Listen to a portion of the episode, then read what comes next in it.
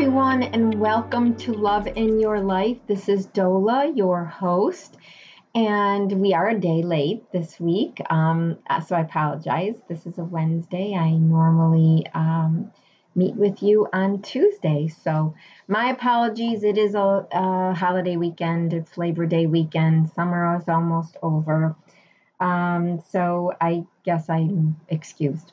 I'm excusing myself.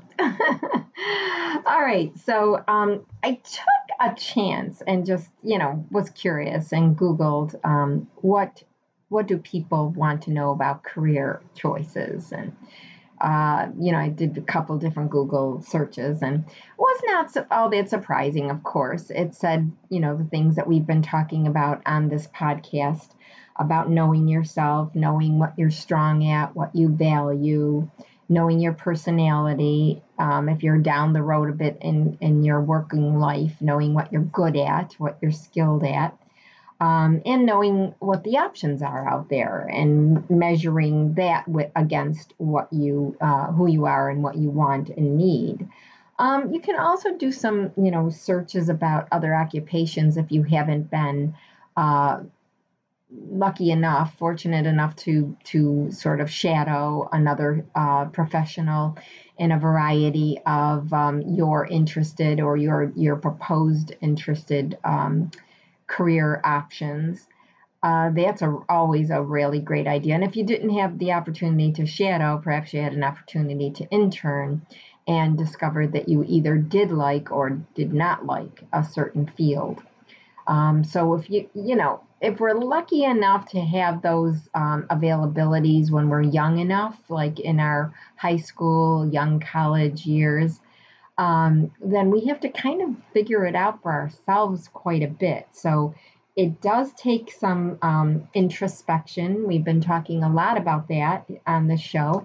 Um, introspection in terms of finding out who you are, what you love, uh, what you value, what's uh, you know kind of a tie, uh, uh something. Uh, I say tiebreaker, just meaning. Um, you know, so a deal breaker, really. Um, you know, if it doesn't have this aspect to it, I'm not interested, that kind of thing. If you have those definitive um, aspects available to you, it's always great uh, to have that and to not um, to know that about yourself and to be very firm and confident in that. Um, I think that's really, really, truly important.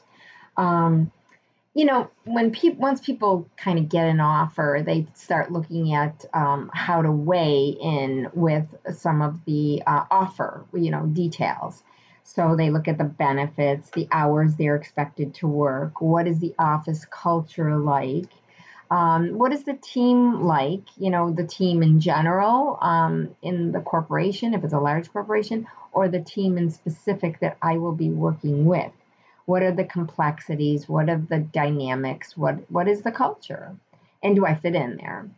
And do you have a passion about the work? Okay, maybe passion is still too strong of a word, and maybe you're not comfortable with that, but I'd say then how interested are you on a scale of 1 to 10 with the details of the work that you will be doing? Because you're going to be doing it a lot and often and um, for a long period of time, hopefully.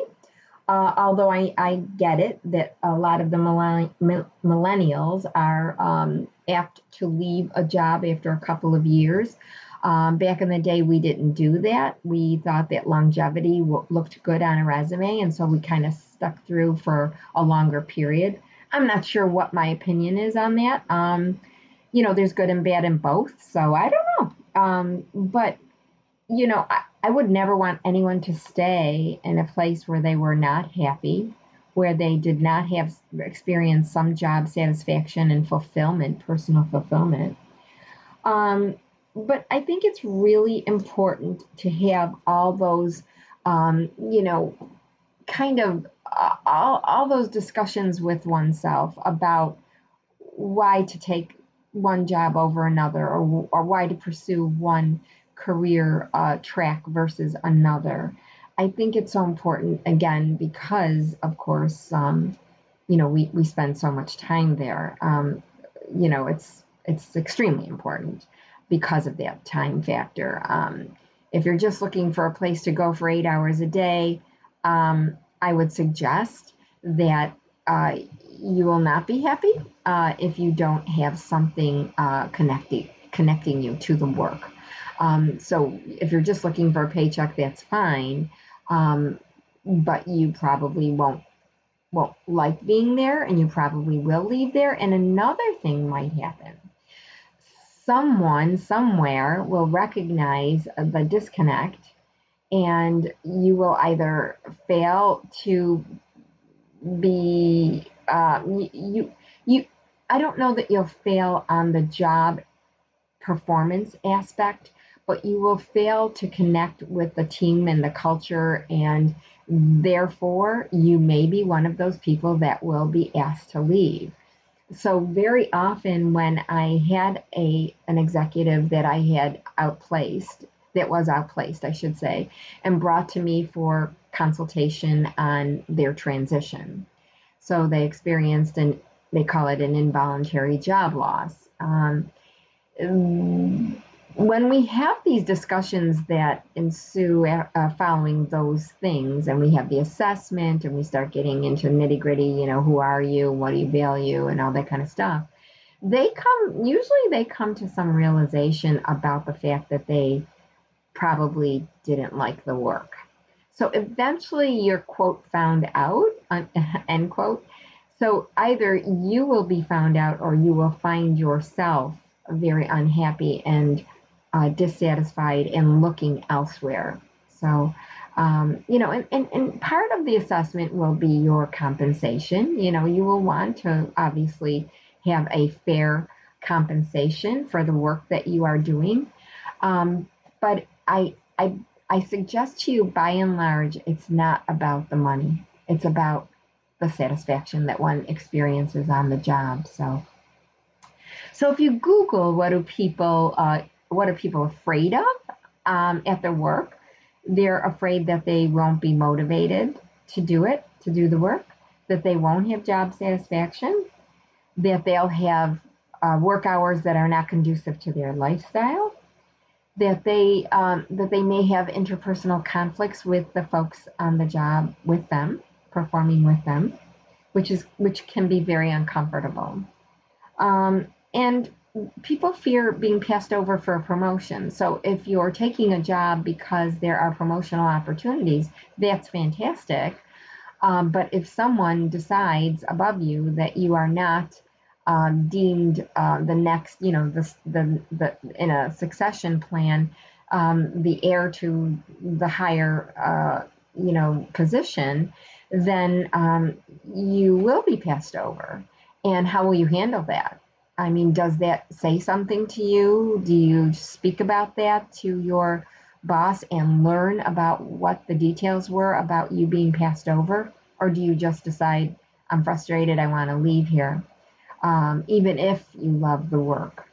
So you know that's that's all part of it. And then you know people, like I said, wanted to be want to be compensated for the work that they do, so they fear that the wage uh, will be too low for their uh, expectations of their you know with their lifestyle and all that. People also fear that they're not going to be appropriately trained um, I have people all the time say to me that they, they just had to dig right in because they there was no time to train them, um, and that was very frustrating for them. So they had to learn while they were, um, you know, while they were doing the job.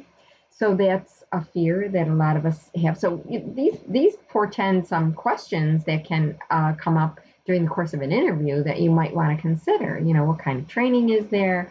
what um, you know what are the work hours what are the expect expectations of the work hours with respect to the work hours um, you know why is the position open um, can you tell me about some interpersonal conflicts that have occurred with the team how were they resolved i mean all of those things can you know suggest uh, some questions for you to ask prior to taking accepting the position um, the biggest thing I found was, quote, concern for career decision in relation to life purpose. Now, that obviously spoke to me. So, people are concerned uh, about making a decision in relation to their purpose.